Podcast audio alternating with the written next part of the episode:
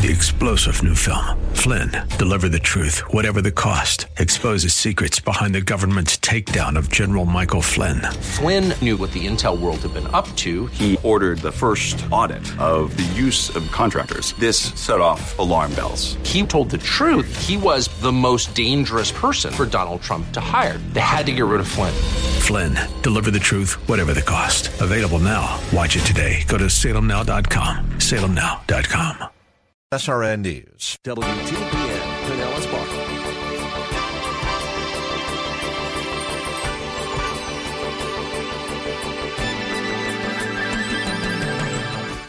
So, what we've discovered thus far here in Genesis chapter 2 is that God's first purpose in creating marriage was to create marriage for our good by providing us with what we needed a spouse who would be our best friend.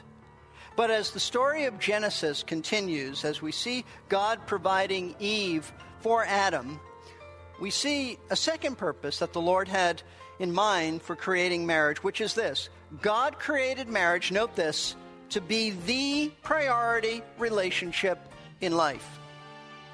There's an acronym often used in social media that almost always bothers me because it seems to indicate a lack of understanding of that very principle. It's BFF, Best Friend Forever. Rarely is it used to refer to a spouse, and that's a pity.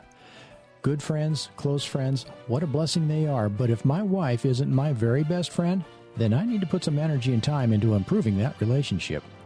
Hello and welcome to Verse by Verse, a radio Bible class led by Pastor Steve Kreloff, the teaching pastor at Lakeside Community Chapel in Clearwater, Florida. We're in the midst of a series of lessons that are going over God's blueprints for biblical marriages. In all of the history of mankind, there was only ever one perfect marriage. But once Eve tasted that forbidden fruit and Adam went along with her, they became slaves to sin. They gave birth to slaves to sin, and no relationship was ever perfect again. But we still have that blueprint, don't we? And the more closely we follow it, the better our marriage relationships will be. In Genesis chapter 2, we find some reasons God created the marriage relationship. One reason is that since we are made in God's image, companionship is important to us. If we don't have the right companion, we'll work on finding him or her. And as we just heard, this special companion ought to be the most important person in our life. If you're able to do so, open your Bible now to Genesis chapter 2. Here's Pastor Steve with today's lesson. So, God reveals that in addressing Adam's aloneness, he's about to provide a companion for him, one who is going to be also his strong helper, so she can balance out his, his weaknesses with her strengths. Notice, though, there's more. Notice verse 18 again, because God says that it wasn't simply a helper that Adam needed, but it was a helper, note this, suitable for him that he needed. Now, what does this mean? Suitable. It means that God's plan was to give Adam a helper who, though different from him, would correspond to him so that she would be perfectly suited to help him. You see, once again, we go to the Hebrew. The Hebrew term suitable for him literally means opposite him. That's what the word means, opposite him. And the thought here is that a wife is the opposite of her husband in the sense that she completes him. That is to say, that a wife is the opposite of her husband, so that though she is different from him, this difference is for the purpose of complementing and corresponding to him. In other words, she's like the piece of a puzzle that perfectly fits her husband. Here's how one Bible teacher explains what it means for a wife to correspond to her husband by being his opposite. He writes, Our uniquely male and female anatomies obviously correspond to each other. But the correspondence between men and women goes deeper than the physical complement. There are divinely intended gender differences that enrich and empower one another. Listen, what this implies is that a husband is incomplete without his wife. He needs her to make him complete, and she needs him to make her complete. So, husbands and wives are supposed to be different from each other. This is the way that God made them, so that they can complement and balance each other out and thus function as a completed whole. I'll even take this a step further and say that this appears to be the reason why so often husbands and wives are complete opposites of each other in terms of their personalities and character traits. And I realize that that is somewhat of a generalization, and it is not always the case. But it is a rather common phenomenon in marriage that opposites are often attracted to each other. The areas where a husband is strong, his wife is usually not very strong, and vice versa. For example, while one is usually outgoing in personality, the other is more retiring in personality, and it just sort of goes like that in their whole, their whole makeup. You see, often men and women are drawn and attracted to each other's strengths because they're not strong in that area. They, they admire the other one because they have certain strengths that are lacking in them. This is the way that God puts together a couple so that they will help to complete and balance each other out. They are indeed perfectly suited for one another. And so, this is what God says that Adam needs. He needs a companion who would be his helper, who would complete what is lacking in him. But where's he going to get one of these? The only creatures that he's aware of are the animals that God has already created. So, what we read next in Genesis 2 is a bit startling, especially if you've never read this before. It's even startling if you have read it before. Notice verses 19 and 20. Out of the ground, out of the ground, the Lord God formed every beast of the field and every bird of the sky and brought them to the man. Now, He's already formed them. He's just telling us He had formed them. Now He's brought them to the man to see what He would call them. And whatever the man called the living creature, that was its name. The man gave names to all the cattle and to the birds of the sky and to every beast of the field. But for Adam, there was not found a helper suitable for him. Now, it would appear that as God brought all the animals before Adam to be named, that Adam was looking for a special companion from amongst the animal kingdom. That's why I say this is somewhat startling. Remember, Adam has never read Genesis 2. He doesn't know what's really going on. But obviously, he couldn't find one there. Apparently, this was also God's way of arousing in Adam an awareness of his need for a human female partner, a, a, perfect counterpart to him, because as he looked at all the animals before him, he saw that they had all been created, male and female, except him. Only Adam was alone without a female partner. What he needed then was someone on his level, someone also made in the likeness and image of God, and that's why we read at the end of verse 20. But for Adam, there was not found a helper suitable for him. No one else was suitable for Adam. And so God did, did something about this. He provided a human wife for Adam. And in doing so, the Lord reveals a second purpose for marriage. Now, before we look at this second purpose for marriage, I just want to pause here for a, a few moments to consider what we've learned so far about marriage in terms of the big picture, it is easy to get lost in the details and forget the big picture. See, what we read here in Genesis 2 concerning marriage is that God created the institution of marriage for our good. Not our detriment, but our good.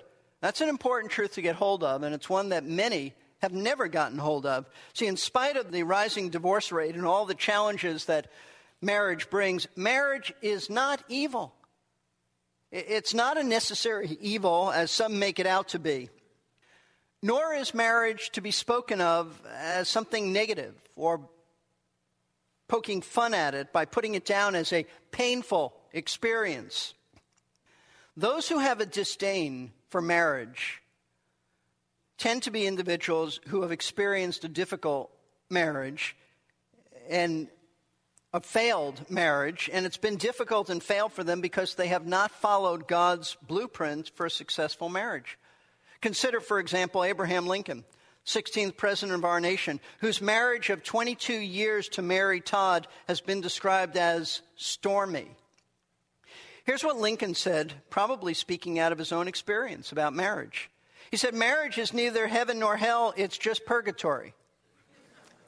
Well, based on this statement, it would appear that Mr. Lincoln knew more about running the country than he did about building a relationship with his wife. It is not purgatory.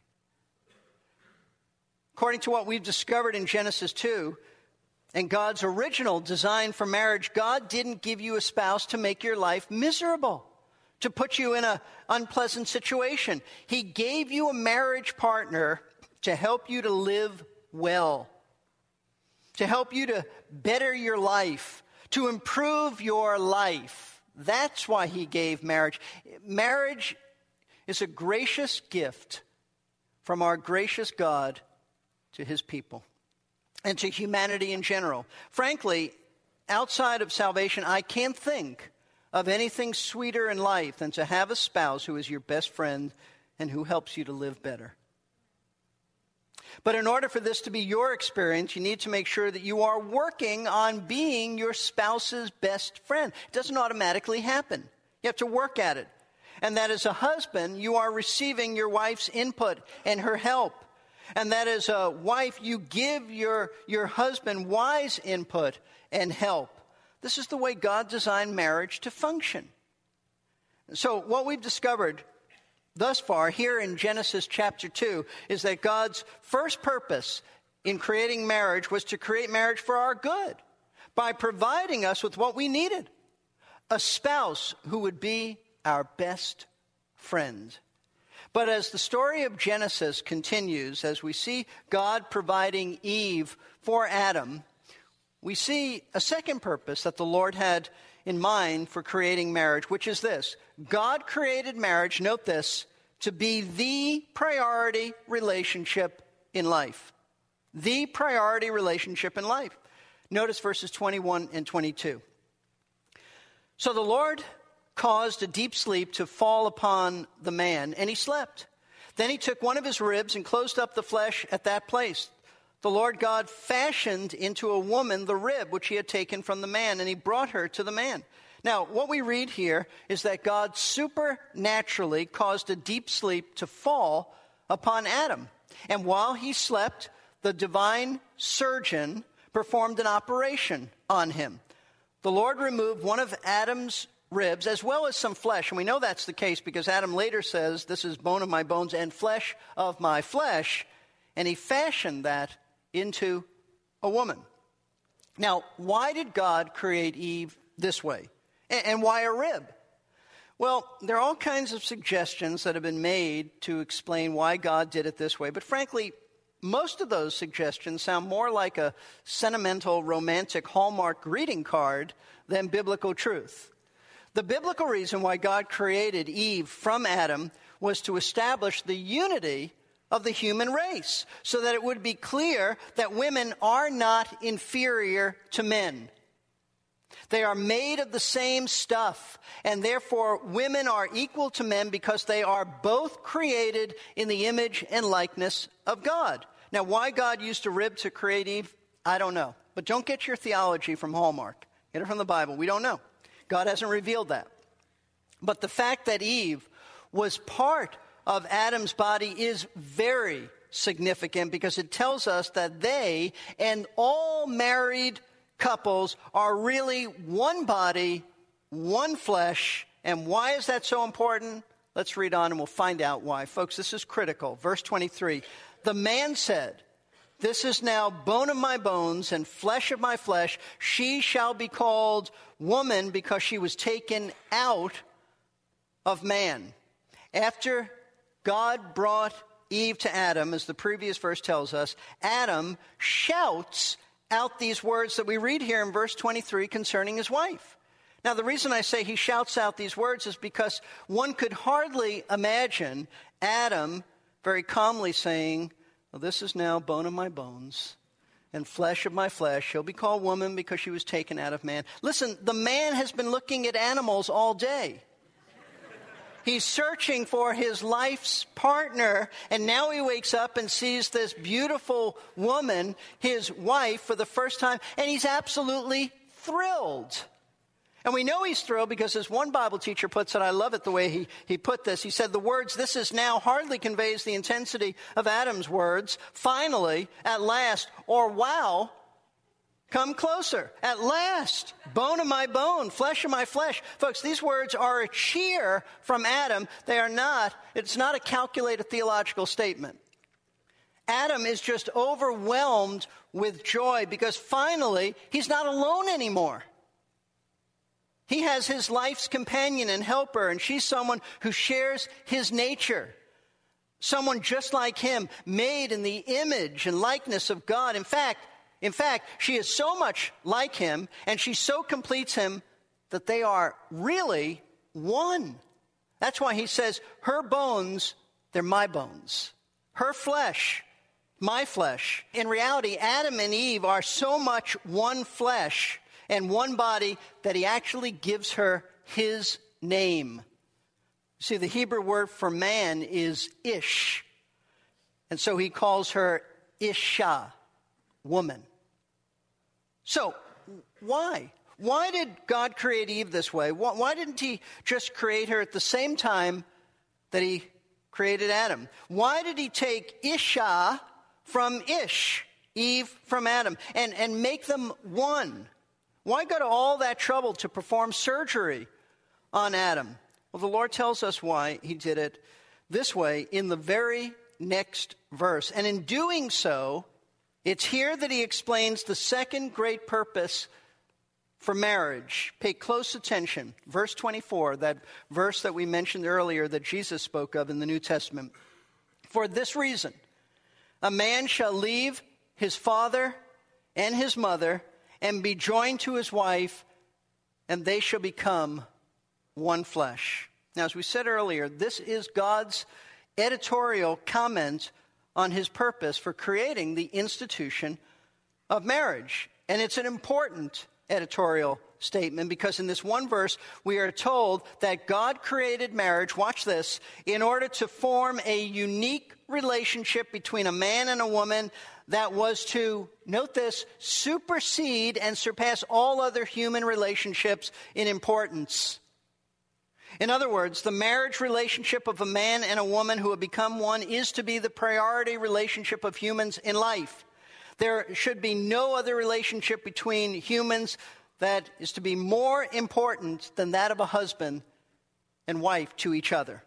Now, notice how God explains this. He says that in light of Adam and Eve being one flesh, and therefore all husbands and wives being one flesh two, and they are one flesh not because of divine surgery physically, but when the minister says, I now pronounce you husband and wife, God in your souls does do this surgery and you become fused together. You do become one. So he says that in light of Adam and Eve becoming one flesh, and therefore all husbands and wives being one flesh too, a man, because of this, is to leave his parents. And the implication is a woman too. He says, for this reason, meaning for the reason that once a man marries a woman, he is one with her, he shall leave mom and dad. Now, this statement tends to not shock us like it should. It did shock people in the ancient world in biblical times, but it doesn't shock us like it, like it should. And I'll tell you why. There are two reasons. Number one, because we are so familiar with these verses, these words, that most of us don't even think about them. And we, we don't, they don't really get what they mean or even imply. We're just so familiar, we don't, we don't give them a second thought. But secondly, we live in a culture where relationships with parents are not as important as they once were, and certainly not as important as they were in ancient cultures. Here's the way Timothy Keller, in his book on marriage, explains the importance that ancient cultures placed upon the parent child relationship. He writes Ancient cultures put enormous emphasis on the parent child relationship. Pleasing your parents, being faithful to the wishes of your parents was all important. In most traditional cultures, even today, parents and grandparents are given great authority, and children are expected to heed their parents' wishes above all other requests. And there is a certain warrant for this kind of respect. But uh, he says, by the time you are a young adult, you should be willing to admit that the single relationship that has most shaped who you are for good and ill is your relationship to your parents. You wouldn't be alive without them. And all but a few parents have made enormous sacrifices for the well being of their children. End of quote. And yet, folks, in light of this high regard that children are to have for their parents and the close relationship they have had with their parents growing up, God says that when you get married, your relationship with your spouse must supersede all other relationships, including parents. Now, this doesn't mean that you're no longer close to your parents. You should be close to them. Nor does it mean that you have to physically leave them by, by geographically moving away. In fact, in biblical times, a young couple often lived with their parents, so it can't mean that. No, the leaving that God is talking about is not physical, it's not geographical, but it involves changing your perspective. It involves changing your relationship with your parents. When you get married, that relationship you once had with your mom and dad is to change. Because no longer should your parents be the most important people in your life. Now your spouse must be. See, what God is saying here is that your relationship with your spouse is to be the most important relationship you have with anyone else on earth. More important than your relationship not only with your parents, but listen, with your job and the people you work with every day, with your friends, your ministry, your hobbies, and dare I say, more important than a relationship with your children and grandchildren. Listen, don't make the mistake of building your world around your children and making them your priority relationship in life. You are to love them. You are to care for them. You are to train them to follow Christ, but make sure that you don't center everything around them to the neglect of your relationship with your husband or wife. That's just wrong. It violates God's word. There is to be nothing more important to you than your marriage and your relationship with your spouse. No one else on earth should get more of your love, more of your attention, more of your affection and commitment than your spouse. Listen, their opinions and their approval should be more important to you than anyone else's, including your parents. And I would say, especially your parents. But sadly, that is often not the case. Often not the case. And I understand these messages are painful if things are not in order, but you still need to hear the Word of God so you get things in order. In one of his books, one of the books that I've been reading on marriage, the author presents this all too common scenario. He writes, when I was a young pastor in a small southern town, I did a lot of marriage counseling. Some marriages were harmed by things like drink, drugs, pornography, or an extramarital affair. But in most of the troubled marriages I saw, the problem stemmed not from bad things, but from very good things that had become too important. When some good thing becomes more engrossing and important than your spouse, it can destroy the marriage. He writes, There are many varieties. Sometimes I heard a wife say, His parents' opinions are more important to him than mine. Pleasing them is more important to him than pleasing me. Or I would hear a husband say, She's totally wrapped up in the kids, in their needs, programs, school, social life. If I need something, she shrugs and says, Okay, but it's the kids and their needs that really excite her. Being a mother is much more enjoyable to her than being a wife. And then the author says, if your spouse does not feel that you are putting him or her first, then by definition, you are not. And when that happens, he says, your marriage is dying. That is a bad sign indeed. But it's not too late if we repent, ask our spouse for forgiveness, and follow through by making that person the highest priority among all our friendships. I like to advise young people to consider their spouse's happiness essential to their own. And if we really are one flesh, it will be. Thanks for tuning in. You've been listening to Verse by Verse. Pastor Steve Kreloff is our study leader. He's the teaching pastor at Lakeside Community Chapel in Clearwater, Florida. To find out more about Lakeside, call the office at 727 441 1714 or go online to lakesidechapel.com.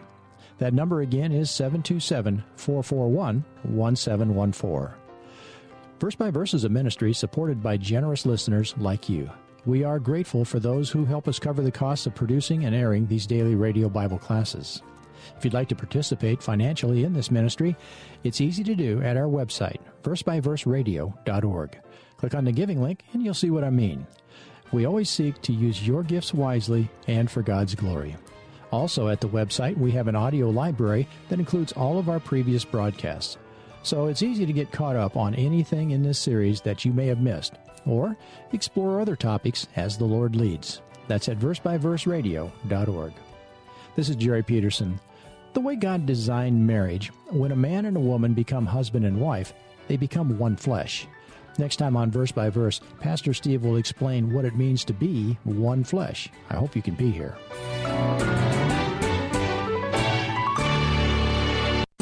Here to give you strength between Three star general Michael J. Flynn, head of the Pentagon Intelligence Agency, knew all the government's dirty secrets. He was one of the most respected generals in the military. Flynn knew what the intel world had been up to. He understood its funding. He ordered the first audit of the use of contractors. This set off alarm bells.